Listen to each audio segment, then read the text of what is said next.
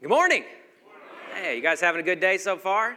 Praise the Lord. It's a day God's given us. We might as well use it and be joyful in it.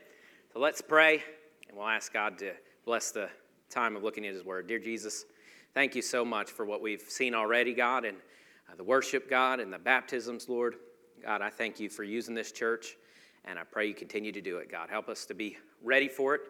And uh, God, I pray you soften our hearts this morning and uh, help us to ask the question what would you have us to do, God? In your name we pray. Amen.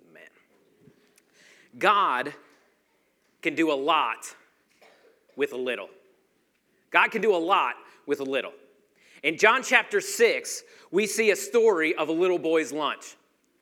And if you're not familiar with that story, people have been following Jesus around for days. And they start to get hangry. You know what that is, right?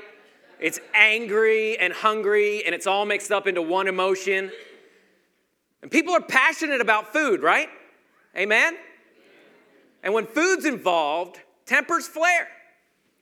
Well, this large group of people is getting hangry. And I don't know if you've ever tried to decide where to go to eat with a bunch of people like that. It can be torture, it can be hard. Well, this large crowd of people that numbers in the thousands are hungry. And Jesus says, Look, we need to feed them. And the disciples are confused. They say, Look, it's going to take, Jesus is going to take 200 days' wages to feed all of these people. But they obey Jesus and they go out and they look for some food anyway. When they come back, I'm sure they were ashamed because they came back with a bag with five rolls in it and two small fish. Not even big fish, two small fish. That's all they had. And I don't know what they were thinking. Maybe they were thinking, hey, Jesus, uh, we didn't solve your problem, but we got us some food while we can think about this a little bit longer to figure out how to feed the rest of these people. But Jesus says, no, no, no, no, that's fine. Have them sit down. We're going to feed them from what you brought. How are they going to do that? Think about the faith that that takes. All right, everybody sit down. We're going to feed you, knowing you just brought five rolls and two small fish. The, church, the disciples thought that Jesus was a few peas short of a casserole at this point, right? What are, you, what are you talking about, Jesus? Well, in John chapter 6, verse 10 is where we'll pick up with the story. Jesus said, Have the people sit down. Now there was much grass in the place. So the men sat down, about 5,000 in number. Jesus then took the loaves and when he had given thanks, he distributed them to those who were seated 5,000 people. So also the fish, as much as they wanted. And when they were filled, he told his disciples, Gather up the leftover fragments that nothing may be lost. Leftovers? What are you talking about? So they gathered them up and filled 12 baskets with the fragments from the five barley loaves left by those who had eaten. And when the people saw the sign that he had done, they say, This indeed is the prophet who has come into the world. They saw a miracle that day. They saw something awesome. And when they saw it, they say, Hey, this is the guy that we've been hearing about. This is the Messiah. That boy didn't have much, but Jesus took his little and made it into a lot. Jesus took his little and made it into enough with some left over. See, God doesn't ask you to bring a lot, He just asks you to bring your little. God can use little things to do big things. God can take your little and multiply it in ways that you cannot believe. I've seen that in my own life in miraculous ways. And you might say, Phil, you're not much. And I agree, that is true. But you should have seen what I brought to the table. 18 years ago, I was that 15 year old boy sitting in the back of a crowd in a service just like this. I was scared, awkward, self conscious, and me and my friends would sit around and make jokes about everybody else that was participating. My friend Doug and I would sit back and, and make jokes like, man, you see how loud that guy is singing? Jeez. Look at that guy, he's raising his hand. Does he have a question? What's going on here? These people are weird. And we acted like we didn't care, but, what, but we really did. We cared a lot. I don't remember the message that was preached that night, but I do remember the invitation. When God asked me to bring my little, my little lunch, I argued, God, what could you possibly do with me? I'd been saved for a long time, But God, I can't speak to people. God, I can't sing. People don't even really like me that much. What could you possibly do with me? God, you must have this all confused. You must be thinking of someone else. But I gave over what I had, I gave over my little lunch. Look, I agree. I'm not much, but you should have seen what little I brought to the table. For some reason, in that moment, I had the faith to give it over. See, God doesn't ask you to bring a lot, He just asks that you bring your little. Because God can do way more with your little than you on your own could do with much. See, God's not asking you today to give what other people give, He's not asking you to do what other people do. God is asking you to contribute what you have. One thing that we all have in common is we each have time, talents, and treasures that we can bring to the table. Now, you might not have as much time as the person sitting next to you. Your best talent might be painting a wall and not preaching to the masses, and you might only have a widow's mite. But you have what you have, and you can give what you can give. What's so amazing about this little boy, he got to participate in one of Jesus' miracles, and he was able to bless 5,000 people by what he brought to the table. He brought something to that miracle. And this church is an outward facing church. And when you give your time and your talents and your treasures here, it's gonna bless other people. You're gonna bless this community and across the world. See, we at CBC believe the Bible teaches whole life stewardship, that everything that we have is God's, and that we are to trust uh, God and give what we have to be a blessing to others. We believe that God expects every member of CBC to serve God and others through our talents and investing our time. Someone once said, Do what you do well for the glory of God, strategically for the mission of God. Do what you do well for the glory of God, strategically for the mission of God. See, God doesn't ask you to give what other people give. God asks you to bring what you have. And your gifts might not be up here on the stage, but they are important. Because unsung heroes are the best heroes. Matthew 6 2 teaches us that principle.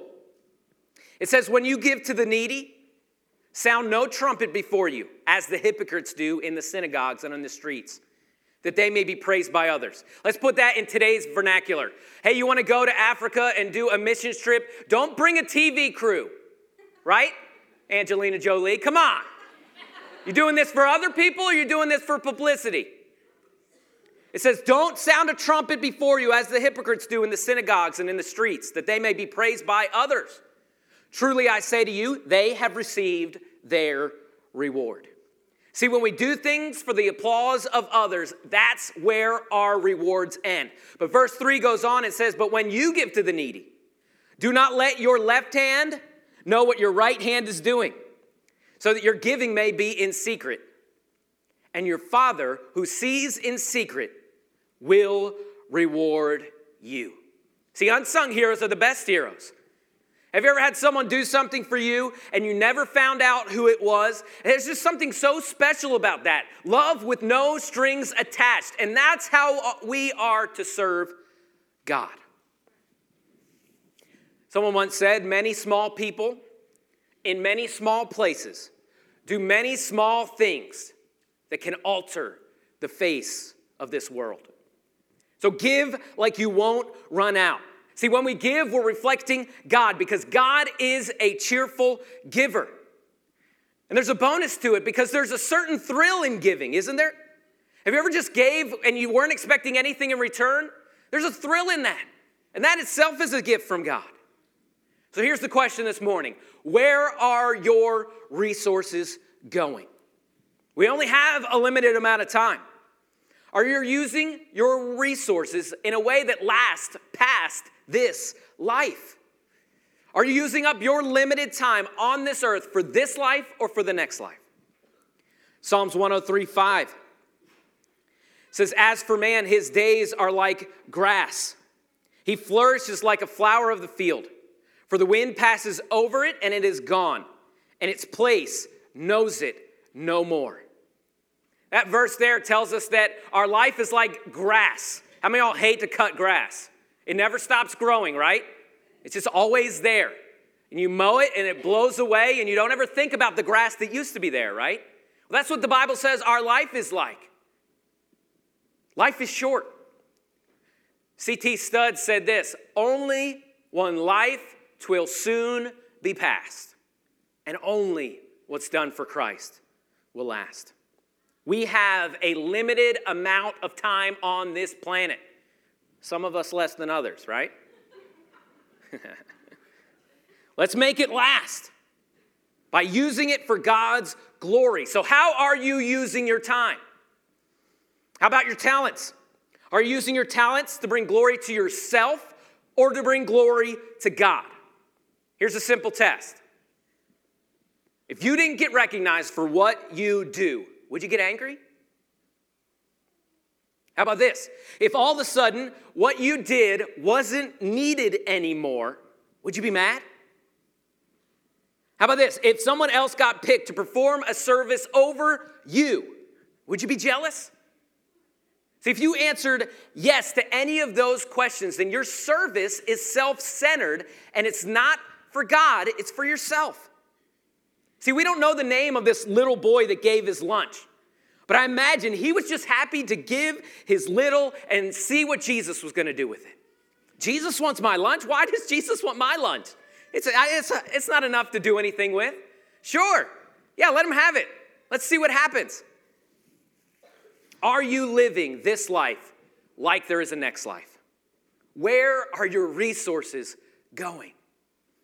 Adrian Rogers said this If I were to give my riches, I couldn't make God any richer. He owns everything. If I were to give God my wisdom, it wouldn't make him any wiser. He is an all wise God. If I were to give God my power, it wouldn't make him any more powerful. He's an omnipotent God. God only wants one thing from his children our hearts. It's been said that you can give without loving, but you cannot love without giving. Good stewardship recognizes the fact that God owns everything, and I'm just the manager of it. God owns all that I have. We've tackled our time and we've tackled our talent, and next is the thing that we're all uncomfortable talking about, right? Our treasures. What's another way to say that? Our cash, right? If you're here for the first time, let me assure you uh, in this series, this is the only series that I've mentioned money, okay? So don't be like, ah, oh, Pastor Phil's just trying to shake me down. That's not what's happening here. But money is a part of our lives, and if we're gonna surrender all, God asks something from us in that regard. See, all throughout the Bible, the Old and the New Testament, God set up the standard that you give your tithe where you worship, and you give your offerings of missions to the needy above and beyond that. Now, if you're not a member here or you're someone that says, I don't even know if I'm a Jesus follower, I'm not talking to you right now, okay? You just sit back and you relax. And hopefully you'll become a Jesus follower by the end of this service. But even then, you can skip out on tithe this Sunday, okay? We'll give you a pass. But for centuries, God work has been supported by tithes and offerings of God's people. That's how this whole thing's worked. So, what is the tithe? Well, the tithe is a definite proportion it goes to a designated place and it is used for a divine purpose. So the portion is 10%. The place is God's house. And the purpose is to further the kingdom of God. what about this? Where did it all start? Well, like many things that we do, it comes from the Bible. The word tithe literally means one tenth. Abraham commenced it in Genesis 14 20. It says this Blessed be God Most High, who's delivered your enemies into your hand. And Abraham gave him a tenth of everything.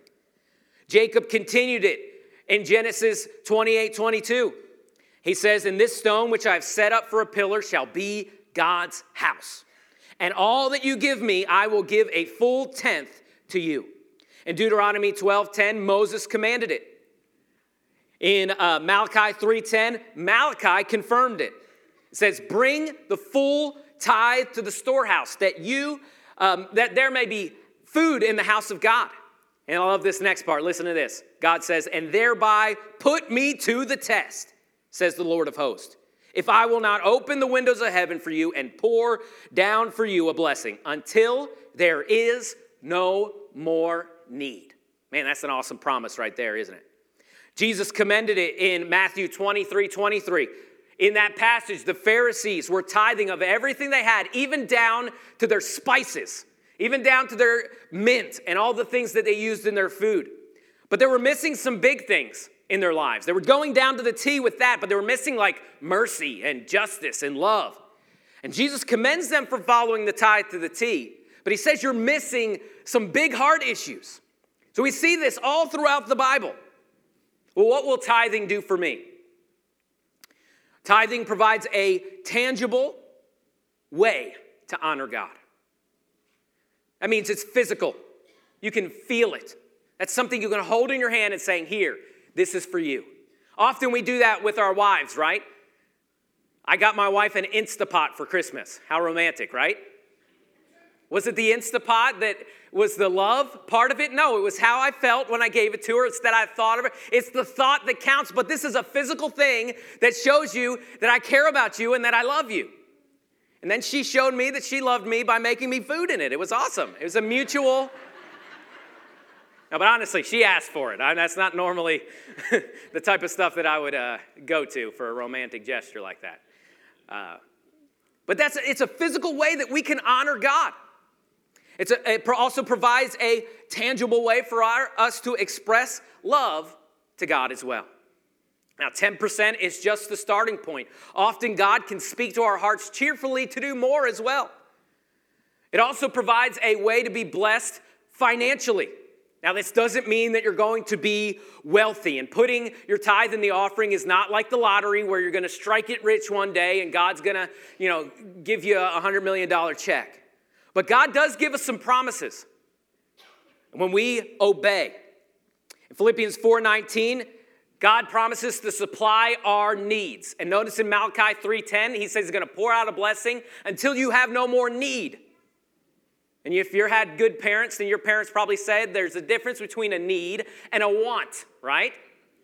A need is like socks and underwear for Christmas, and a want is like a Lamborghini, okay? They're two different things. God promises to supply our needs. He also promises in Acts 20 25 to bless us for giving. But see, here's the important thing to understand when you think about giving we do not live this life for the temporary life. We don't live it for the temporary rewards, we live it for the eternal rewards. And we give because Jesus gave and because God loves a cheerful giver. And that's what it tells us in 2 Corinthians 9 7. Obedience always equals prosperity. Obedience always equals prosperity. Now, how about this? Can I divide my tithe? Can I give 5% to the church and 5% to a charity or a missionary? Well, the Bible is clear where the tithe goes it goes to the house of God. And that being said, yes, give to charity. Yes, uh, give to a missionary, but that's not your tithe. That's above and beyond, and we call that an offering. Well, what happens when the church doesn't spend it like I like them to spend the money? I've felt that way before. I've seen some churches buy some stupid things. But see, you can rest assured in knowing that God only holds you accountable for your obedience. And God holds us accountable for our obedience. The pastor, the staff, and the council, we know that we, if we make a bad decision with God's money, we're in trouble. We're gonna face that judgment. And if the council votes tomorrow to buy a gospel hot air balloon, you can rest assured that God's not going to hold you accountable for that. Although I think that'd be fun, right? He's going to hold us accountable for what we do as well. Now, does that mean you can't ask questions? Absolutely not. But what it does mean is that your tithe is not paying for influence over the church's decision, it is a gift to God. So, where are your resources going? Maybe you're in so much debt you feel like you can't obey God. And I hear you, I've been there too.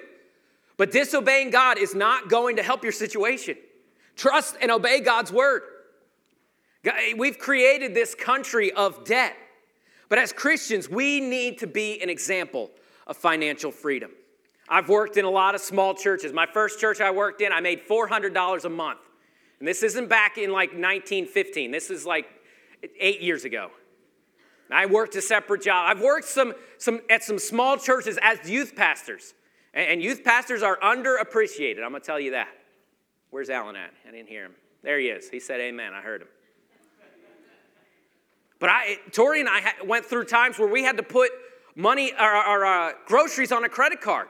And we got in some crushing debt, but we continued to remain faithful. And God has prospered it, us because of that. Now, did it happen automatically? No, it happened over a course of 10 years. But He certainly supplied all of our needs. God is in control. So we need to remember that it's always important that we seek God's face and not his hand. And we trust that he will supply what we need. Adrian Rogers said this The consecration that doesn't reach the pocketbook has never reached the heart. We talked about that a few weeks ago when we, uh, the very first message in this series, where we said, when you love something, you can see it all over your checkbook. If you love fishing, man, it's there. If you love sports, it's good. You're going to be able to tell by what you invest your money in. But see, surrender doesn't pick and choose. We sang, uh, we'll sing later here in just a few minutes. All to Jesus I surrender. All to Him I freely give. And why is that easy? It's because it's all already His already. My father in law gives the illustration of a young boy who goes to McDonald's and his father buys him a, small fry. And they sit down and they enjoy their Coke and a small fry. And all of a sudden, the dad, like we always do, we got to get our, you know, uh, fee up front, the tax, the dad tax, right? We grab a French fry and we eat it, right? That's, you know, I know they're yours, but really, I bought it, right? Well, the boy gets all upset and he gets all angry. What are you doing, Dad? And we've probably been there too. I think I've been that kid. I think Noah's been that kid too. Dad, come on, these are mine. But the dad said, Who has the power to buy you more? Who's got the power to buy you more? So we can shake our fist at God and say, God, this is mine. You can't have it. God, I only have a little. I don't, surely I don't have enough. And God's saying, Hey, trust me. I am the one that's got the power to give you more. See, God doesn't ask you to bring a lot, He just asks you to bring your little. Because God can use little things to do big things. And God can take your little and multiply it in ways that you can't believe. So, are you living for this life or for the next? Are you giving of your time and your talents and your treasure? See, our goal at CBC is to be a giving church and to get to the point where we give like we won't run out. Gather, grow, give. It's our DNA. This is our process of discipleship. Because many small people in many small places can do many small things that can alter the face of this world. And that is why we are here. So, have you given over your little today? Do you trust Him with it? Do you say, God, I don't have much, but you can have what I have and what you do with it? I'll be happy about. Are you giving your time, your talents, and your treasures? Let's all stand to our feet and bow our heads. Every head's bowed and your eyes closed. You might be here this morning and you might be that little boy that God's asking, hey, just give me what you have. Yeah, I know you think that you can't speak in front of people. Yeah, I know you think that you could never lead a life group. I know you think that, that you just don't have enough time. Give me what you have and watch what I do with it. There, your heads bowed and eyes closed. The band's going to play this morning. We're going to have a time of invitation. Now, we have this response time because we believe it's very important. Coming to church is not about listening to a sermon or a lecture, it's about letting God change us. So this is a time that you participate. And you say, God, what would you have me change today? Every head's bowed and eyes closed. The altar's open this morning. If you want to come and Say, God, I don't have much, but you can have what I have. You come now.